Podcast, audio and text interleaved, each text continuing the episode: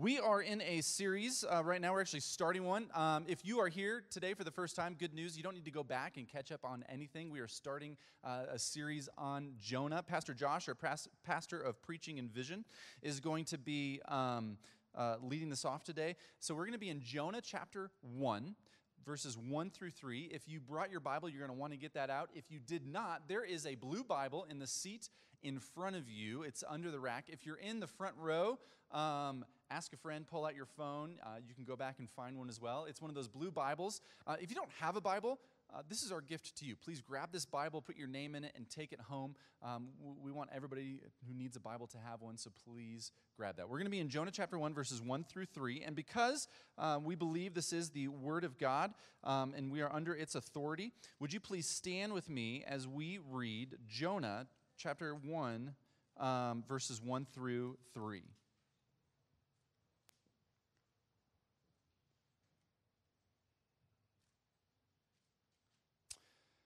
Now the word of the Lord came to Jonah, the son of Amittai, saying, Arise, go to Nineveh, that great city, and call out against it, for their evil has come up before me.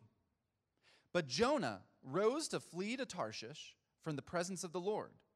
He went down to Joppa and found a ship going to Tarshish. So he paid the fare and went down into it to go with them to Tarshish, away from the presence of the Lord. This is the word of the Lord. You may have a seat. Awesome. Thanks, Benjer. Good morning, guys. How are we? Good. It is good to be with you all this morning as we start this new series. As Benjer said, for those of you who are new, my name is Josh Knight, pastor of Preaching and Vision. And we are diving into Jonah uh, this morning. Uh, and many of you, probably all of you, have at least familiar with at least a part of the story of Jonah, right? Jonah in the fish. You've You've all heard that, or after the first gathering, everybody's like, Have you seen the Veggie Tales of Jonah? It's like amazing. You got to go watch Veggie Tales. I don't think I've ever seen it, but I will go watch it with my boys today. Um, so, the J- Jonah and, and, the fish, but we're actually not even going to talk about the fish uh, this morning. That's just like one part of the story. There's so much more to Jonah than just the fish, and we're not we're not going to talk about it this morning, and we're not even, I don't even know if we're going to talk about it next week. I don't know when we're going to get uh, to, to the fish, because uh, there's just so much more for us to unpack over the next five weeks in this story. This morning, what I want to do is I want to set the groundwork for us. I really want to spend the entire first half of our time just kind of creating a, a, work that you can go back over the next five weeks and re listen to to say, okay, who's Jonah? What, what, where's Jonah? What's Jonah? Where are we going with this? Right, kind of the, the context of this work. And I want to kind of set that up in the kind of the first half of uh, today's sermon so that you have a resource you can go back and listen to really at any point in time if you want to just kind of a refresher on who Jonah is and the kind of the background and the context of that. And in the second half of the sermon, and I just want to kind of give one, one takeaway, one point from these first three, three verses in, in Jonah this morning. So Jonah is what we call a minor prophet, right? Uh, minor prophets, uh, major prophets, the only difference is the minor ones are shorter works, right? So it's just a, it's a shorter work, right? So you have your major prophets like uh, Isaiah and Jeremiah, which are much longer works, uh, and then, but then Jonah is a much shorter work. So it's one of the minor prophets, um, and it's unique even amongst the minor prophets, though, because uh, most of the prophets of the Old Testament, what, we, what the work is, it's, it's, it's God's words to the people of the nation of Israel, right? That's what we see again and again and again. God speaking through his prophets to the nation of Israel. But what we see in Jonah is something different than that, right? Jonah is actually a story about an event that took place in Jonah's life or a moment of, that took place in Jonah's life. So, not, not God's words to the nation of Israel. In fact, the nation of Israel doesn't even really appear hardly at all in, in the work of Jonah. It's what happens, it's the events of a moment in Jonah's life. So, it's, it's unique amongst uh, the prophets in that way. It's also unique because of Jonah's character as a prophet. Jonah's not like other prophets. I don't know what you think of when you think of a prophet or a prophetess, right? I don't know what you I don't know what comes to mind. Maybe in our culture here in Utah, you think of an elderly man in a custom made suit uh, who has a lot of power and a lot of authority and a lot of sway. Um, biblically, That's not what we see. Okay, biblically, when we think about prophets uh, in the Bible, we actually see people who are usually marginalized, kind of on the outside of culture, um, and usually they're not liked by people. These are holy, reverent, God fearing men and women, right? But usually not liked, right? Because they're telling people, hey, you're doing the wrong thing. You need to repent. You need to turn back to God. Here's all the ways that you're failing, right? They're calling people back to God. Um, and they're usually not liked by the people. However, they are loved by God. They're holy, they're reverent, they, they, are, they are near to God. Neither one of these images describes Jonah. Jonah is neither one of these people. Uh, Jonah um, is a curmudgeon, right? He's, he's angry and he's bitter and he's, he's not very kind and he's certainly not a, a righteous man. In fact, um, the way he speaks to God is, is brash and quite frankly, dangerous. Right? I just wouldn't talk to God that way. I wouldn't pick up pointers. Jo- Jonah's not somebody you want to model your life after, all right? Um, and yet, he is still a prophet.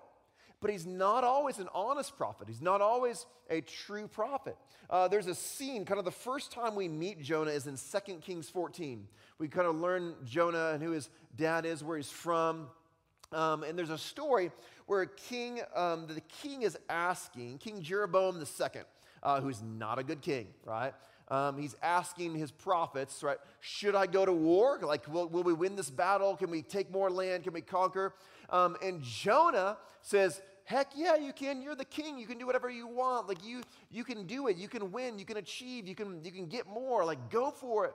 But then Amos, another one of the minor prophets, um, Amos, who is a good and righteous man, says, Heck no. Like, there's no way. Like, the, the, there's no way that God is on your side. In fact, if you go into battle, you're going to die in battle, King Jeroboam. The second, like, there's no way you survive this. And so you have two prophets with two different opposing prophecies. So, right, right away, we know already before we ever get into the book of Jonah that Jonah is not always honest right? Jonah is going to say whatever is going to get him in the good graces of people. He's going to take advantage of the situation. He's going to use his, his kind of fame as a prophet um, to gain street cred and to get into the good graces of the king and, and to be that kind of person. Jonah, um, they kind of through the whole work, this is one of the themes that we're going to see is, is that Jonah, the man who's supposed to be a righteous man of God, is not that. And the people who are supposed to be unrighteous, right? The sailors and the Ninevites and all these horrible people actually end up being far more righteous than Jonah. Again and again and again. It's kind of this paradox. You see this kind of strange thing happening through the book of Jonah. But the main theme, the main theme of Jonah, the thing that you're going to see most of all over the next five weeks, you guys know what the main theme of Jonah is? Anybody? You can give the Sunday school answer, it'll, it'll get you every time. Jesus. Jesus is the main theme of Jonah. That's what you're going to see again and again and again and again and again and again. Jesus is all over this work. Jonah is what we call a type. Uh, us nerds who have gone to seminary, uh, Jonah, is a type. Um, and what a type is, there's types all over the Old Testament. Um, you got King David, King Saul, there's so many different types. And what types are is that these are people or even moments that point us to Jesus. And you, when you lay Jesus over the life of Jonah, your mind blows up because you're like, wait, what? Like there's so much in Jonah that is tied and deeply linked to the life of Jesus. And, and again and again and again throughout the story, not just Jonah and the, and the fish, but the entire story is linked to the life of Jesus. And you're going to see that today. In fact, Jesus and Jonah grew up just a few miles apart. Uh, we, we see that Jonah, in, in 2 Kings, we see that Jonah is from a place called Gath Hepher. Uh, which is a fun name of a town. Uh, Jonah's from Gath Hepher, and it's in, the, it's in the region or the land of Zebulun right, which is one of the 12 tribes of Israel, right? Do you guys know what, what region or land Jesus grew up in? Yeah, Nazareth is a town. What's the region that Nazareth sits in? I'll give you a hint. It's not Galilee, and I just said it Zebulun. Zebulun. He grows up in Zebulun. It's the same, it's the same region, it's the same area in the nation of Israel. In fact, I have a map for all you nerds that love maps. All right. There's Gath Hepher right there in the middle, and then right there's Nazareth. Actually, the closest town to Gath Hepher is Nazareth, right where Jesus grew up. So, so Jesus and Jonah, though separated by 700 years, were neighbors right? They literally grew up right next to each other. Now, you might say that's a coincidence. And I would agree, that's for sure, that could be a coincidence until you actually begin to unpack the rest of this story. You're going to see again and again and again that the story of Jesus and the story of Jonah are inextricably linked. And it's a beautiful and amazing thing how Jonah points us to a greater Jonah, Jesus who has come for us. You're going to see that today. You're going to see that every Sunday for the next five weeks. Let's get into our story. Jonah 1, verse 1. For those of you who are following along your Bible, it reads this way Now the word of the Lord came to Jonah. That's normal. Jonah's a prophet, right? The word of the Lord came to Jonah, the son of Amittai. I don't know how you say it. Amittai. Um, saying, Arise, go to Nineveh that great city and call out against it, for their evil has come up before me. God speaks to Jonah, and he says to Jonah, Arise, go to Nineveh, that great city. Go, go to Nineveh, that great city. Nineveh is the capital city of the Assyrian Empire, right? At this moment, the, this, this Assyrian Empire has has reigned for hundreds of years. For hundreds of years, the Assyrian Empire has existed, and it's in the time period that historians call the Neo Assyrian Empire. Um, they are at their greatest, their largest that they will ever be. They are a massive, massive, massive empire, a huge conquering army, and they've conquered all of the land and all of the territory kind of in the modern day Middle East, except for one small place known as Judah, where the Israelites are, where Jonah lives. Here, I got a, another map for you. I know my nerds in the room are so happy this morning. Uh, two maps in one sermon? It's amazing. Everything in green is the Assyrian Empire. Dark green, light green. That's all the Assyrian Empire. They've conquered all of that land, uh, this massive swath of land throughout the entire Middle East. But that one little yellow dot right there in the middle of the light green says Judah, right? That is the kingdom of Judah, right? Where the Israelites live. And they are unable to conquer Judah. So Judah and the Israelites are a thorn in the side of the Assyrians. And the Assyrians are this dominating power, constantly always threatening the Israelites. They never get along. And so, what God has asked Jonah to do is to leave the comfort of his little yellow bubble, go into the heart of the green, into the heart of the Assyrian Empire, to, the, to Nineveh, that great city, and tell them they're not doing a very good job. Nineveh is a great city. Uh, the ruins of Nineveh have been discovered uh, in modern day Iraq. Um, and so archaeologists have unearthed Nineveh, and Nineveh is massive. In fact, Jonah talks about Nineveh later in the work.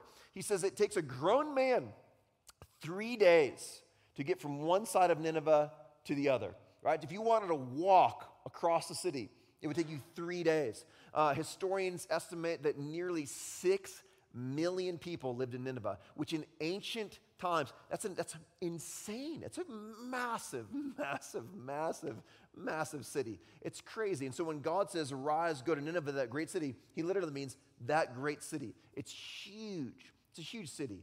And Jonah's called to go to the great city and to proclaim that they need to repent and turn to not one of their gods, right? But to the God of Israel.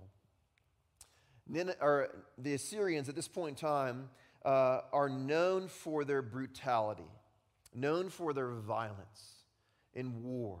Uh, they are called by historians the Lords of Torture, which is a pretty sick nickname. Um, like that's that's crazy. Right? The Lords of Torture. Um, and they are they're known for this. When they, they there's stories that when they would uh, wage war against a city or a nation, and when that city begins to fail, right, rather than surrender, everybody in that city would just kill themselves, right? Because there's no way they want to surrender to the Assyrians because they are the lords of torture, right? It's just better to die than to fall into the hands of the Assyrians. And so again God has called Jonah, an Israelite, to leave this nation that's a thorn in the side of the Assyrians, to enter into the heart of the Assyrian Empire, this great city, Nineveh, to go into the city that's for good and go tell the lords of torture to repent from their ways. God says, Their evil has come up to me, and I, you need to go and tell them to stop. Stop the violence Stop the, the, the thirst for blood, the thirst for conquest, the thirst for more land, the thirst for more wealth, the thirst for more people, right? Stop. And you need to bow to me, the Most High God, the God of Abraham and Isaac and Jacob, the God of Israel. How do you think that's going to go for Jonah? So, what's Jonah do? You guys know the story. Most of you probably do. Jonah runs, right? Look at verse 3. But Jonah rose to flee. God says, Rise and go. Jonah rises and flees. He rose to flee to Tarshish from the presence of the Lord. He went down to Joppa and found a ship going to Tarshish. So he paid the fare and went down into it, into the ship, to go with them to Tarshish, away from the presence of the Lord. Jonah runs. But he doesn't just run, he runs. Okay?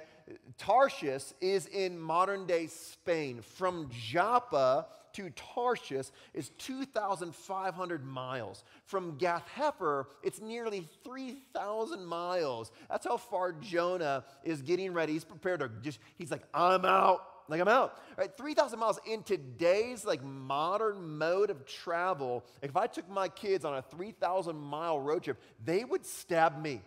Like they would kill me. Ah, I get my throat cut from the back seat. Like there's no way. Like that's so far. That'd be like my most boring trip ever. In ancient times, like people didn't travel more than a few hundred miles ever in their entire life. Jonah's like, I'm out 3,000 miles. He goes to Joppa, this port city pays a massive fare to board this shipping vessel that is going all the way across the sea to Tarshish. It's insane. It's crazy. Why would he do that? What is he trying to flee from? Does he not want to go to Nineveh? Is he, is he kind of like a country boy? He's like, I'm not going to that great city. There's no way. I'd get lost. It'd confusing. I don't, I don't want to do that. Is he afraid of the Assyrians? Is he afraid of the lords of torture? I mean, it makes sense. It is a death sentence. Like that's, that's what this, apart from the sovereign hand, the protection of God, it's a death sentence. And Jonah knows that. They're going to kill him slowly. Okay? He knows that. He gets that. He grasps that. He can't just march into Nineveh and call them to repentance. Like, there's no way that goes well for him. Is that what he's running from, though? There's something in verse 3 that I think the author wants you to see this morning that he wants me to see. He wants us to see it so much that he says it twice. What is Jonah running away from? Yeah, it's obvious. He says it twice. He's running from the presence of the Lord. But Jonah rose to flee to Tarshish from the presence of the Lord. Skipping down so he paid the fare and went down into it, into the boat, to go down with them to Tarshish, away from the presence of the Lord. Jonah is not fleeing the Assyrians. He's not fleeing from Nineveh. He's not fleeing from the. He's fleeing from God, which may sound dumb because it is dumb, okay? But he's fleeing from God. Jonah, in Jonah's mind, is that, that God resides in the temple in Jerusalem. And so the farther he can get away from that, the farther he can get away from the presence of God, which is not true. We know it's not true. That's how Jonah views it. I'm going to get away from the presence of God. But why? Why does he want to get away from the presence of God? What is it in Jonah that's saying, I don't want to do this so badly that I, I want to be far, as far away from my God, the one true God that I can possibly be? Why would he do that? Jonah actually answers that question, but he doesn't answer it until the very end of the story. In, in the very last chapter, in chapter 4, Jonah is praying, he's talking with God, and he actually says why he flees to Tarshish. And we'll get to chapter 4 uh, later, but I want I'll read you the verse this morning. It's chapter 4, verse 2. It'll be up here on the screen, so you don't have to flip there if you don't want to. He says this He says this to God. He says, That's why I made haste to flee to Tarshish, for I knew that you are a gracious God you're merciful, you're slow to anger, and abounding in steadfast love, and relenting from disaster. Jonah says, The reason I ran, the reason I didn't want to be around you, the reason why I fled your presence is because I knew that you are a gracious God and merciful and slow to anger and abounding in steadfast love and relenting from disaster. Now, if you don't know the story, that makes no sense, okay? Why does Jonah not want to be around that God, right? Who's slow to anger and abounding in steadfast love? Why does he not want to be around that God? But if you know the story, you know why. Jonah wants Nineveh to get smoked. He wants them to be annihilated. He wants God, and we're going to see this later in the story, he wants God to go full on like plagues. He wants, he wants like boils and, and, and locusts. He wants the full on wrath of God to be poured out on this city hellfire, brimstone, the whole thing. Like, that's what Jonah wants. He wants to see Nineveh wiped off the face of the earth, right? He, he's, a, he's a nationalist. He loves Israel. He loves Judah, and he wants Judah to, to expand. He wants Judah to be the great kingdom, to be the great empire, not, not the Assyrians. He wants them to be wiped off the face of the earth. But Jonah knows that's not who God is not who God is. Jonah knows that the Assyrians deserve to be wiped off the face of the earth. He knows how brutal they are. He knows how violent they are. He knows that they're worshiping all these false gods. He knows that they do not deserve to breathe another breath. But God says, I can save them. Jonah says, No, no, no, no, no. Destroy them. I'm not going to be the, I'm not going to be your instrument of salvation towards them. I'm out. Like I don't want anything to do with that. I do not want to be an instrument of grace towards them. I don't want to be an instrument of mercy towards them. I don't want to be an instrument of kindness towards them. They deserve to be smoked. And God says, No, no, no, I can, I can save them, but I can save them. Jonah says, Not with me. I'm out. And in these short three verses, we get an incredible picture of who our God is. The great theologian A.W. Tozer from Chicago, my man, he says this. He says, What comes into our minds when we think about God is the most important thing about us. What comes into our minds when we think about God is the most important thing about us. The most important thing about you is what you think about when you think about God. And unfortunately, for so many, for so many of us, even in this room, what we think about when we think about God is often incorrect. Like we think that God is the one who smokes Nineveh. We think God is the one who wants to pour out hellfire and brimstone on the Assyrians. That's our view of God. And for many of us, our view of God has been shaped by some other human in our life. So, some other person in our story has shaped our view of God, right? And maybe it was your own father or your grandfather who was constantly just like watching you, constantly putting you down, constantly telling you you weren't good enough, constantly kind of sitting there waiting for you to drop the ball, waiting for you to mess up so they could just pounce on you and say, Look, you've just failed again. You screwed up again. You're never going to get it right. You're never going to do it right. Maybe for you, it's somebody who always held you to this kind of higher moral standard. And every time you failed, right, it was the full wrath of dad or the full wrath of grandpa, right? There's, there's this picture in your mind of what God is like. And I've heard people say, like, God in the Old Testament so angry and so hateful, but then God in the New Testament so loving. No, no, no. He's the same yesterday and today, forever. He's never changed. And what's being revealed in Jonah is that the God of the Bible, the God of Abraham, Isaac, and Jacob, the one true, singular God who has always been and always will be, is slow to anger and abounding in steadfast love. And that it's you and me who are quick to anger and abounding in hate for our neighbors. You see, throughout history, wicked men have painted a picture of God through their actions of anger and hatred to the world. Men who have claimed to be followers of God and obedient to God. Men like Jonah, many, many, many, many, many, many of them have created this image of God who is angry and who wants to, who, who wants to pour out wrath. But what we see in the Bible is a God who, for, 10, for thousands of generations, for a thousand generations, has been pursuing people who do not deserve to be pursued. And this is the one thing that I want you to see this morning. For a thousand generations, our God is a God who has pursued in love people who do not deserve to be pursued in love.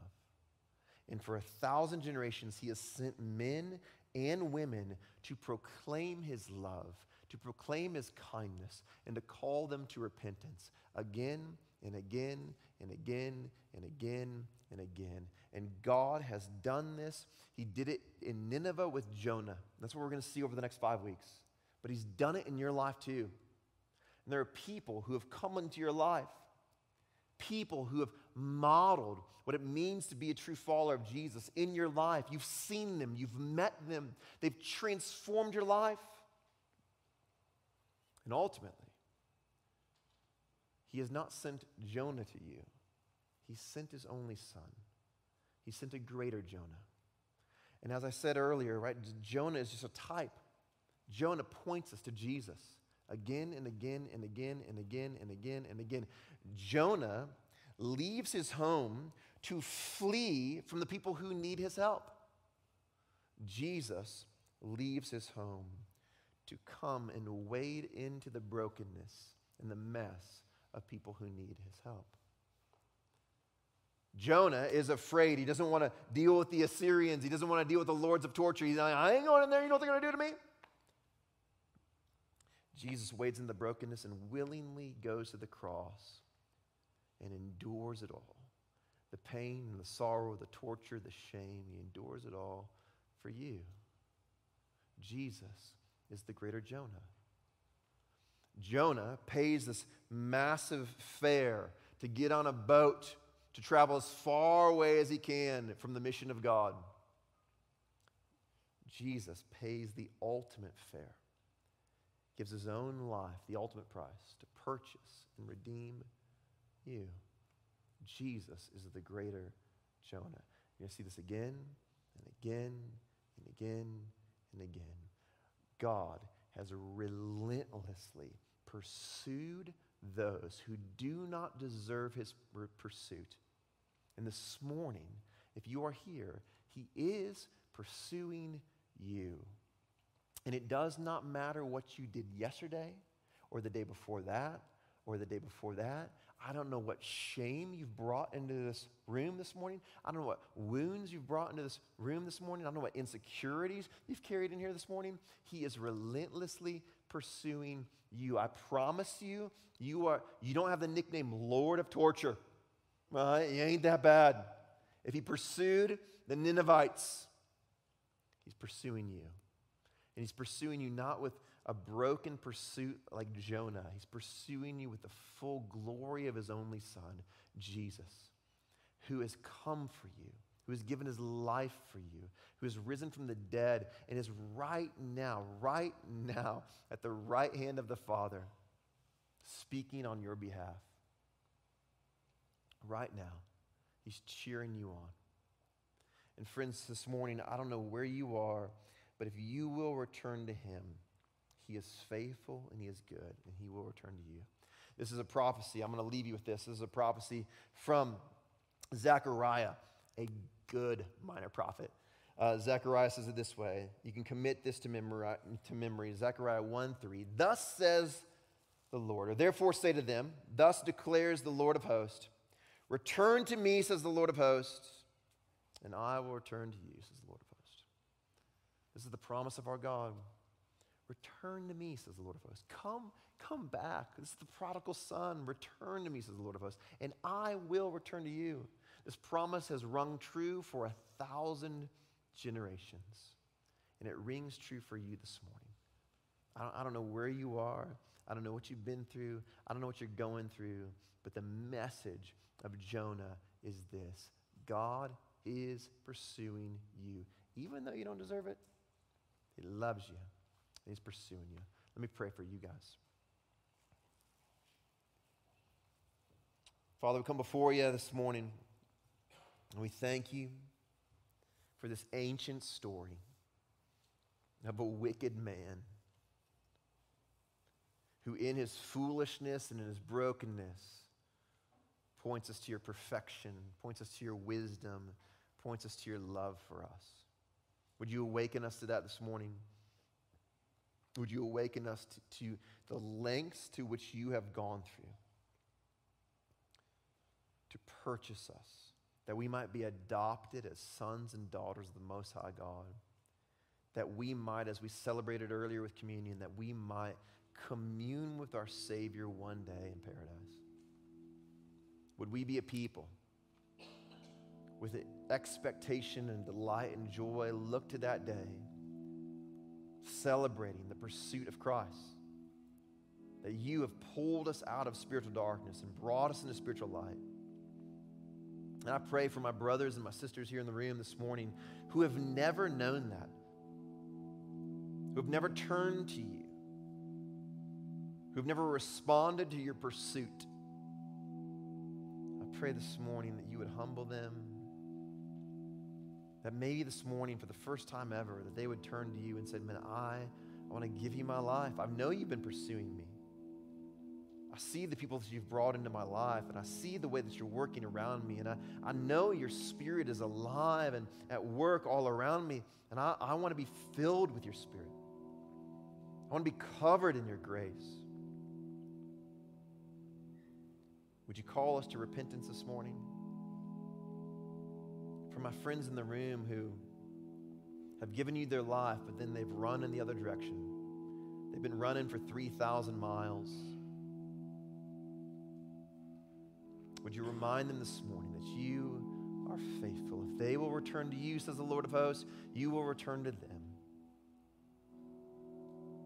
Would you woo us back one more time? Call us back one more time. Root us in your steadfast love. May your mercies be new to us this morning. I pray these things in Jesus' name. Amen. Amen. Flourishing grace. Why don't we stand, sing one last song to our God this morning?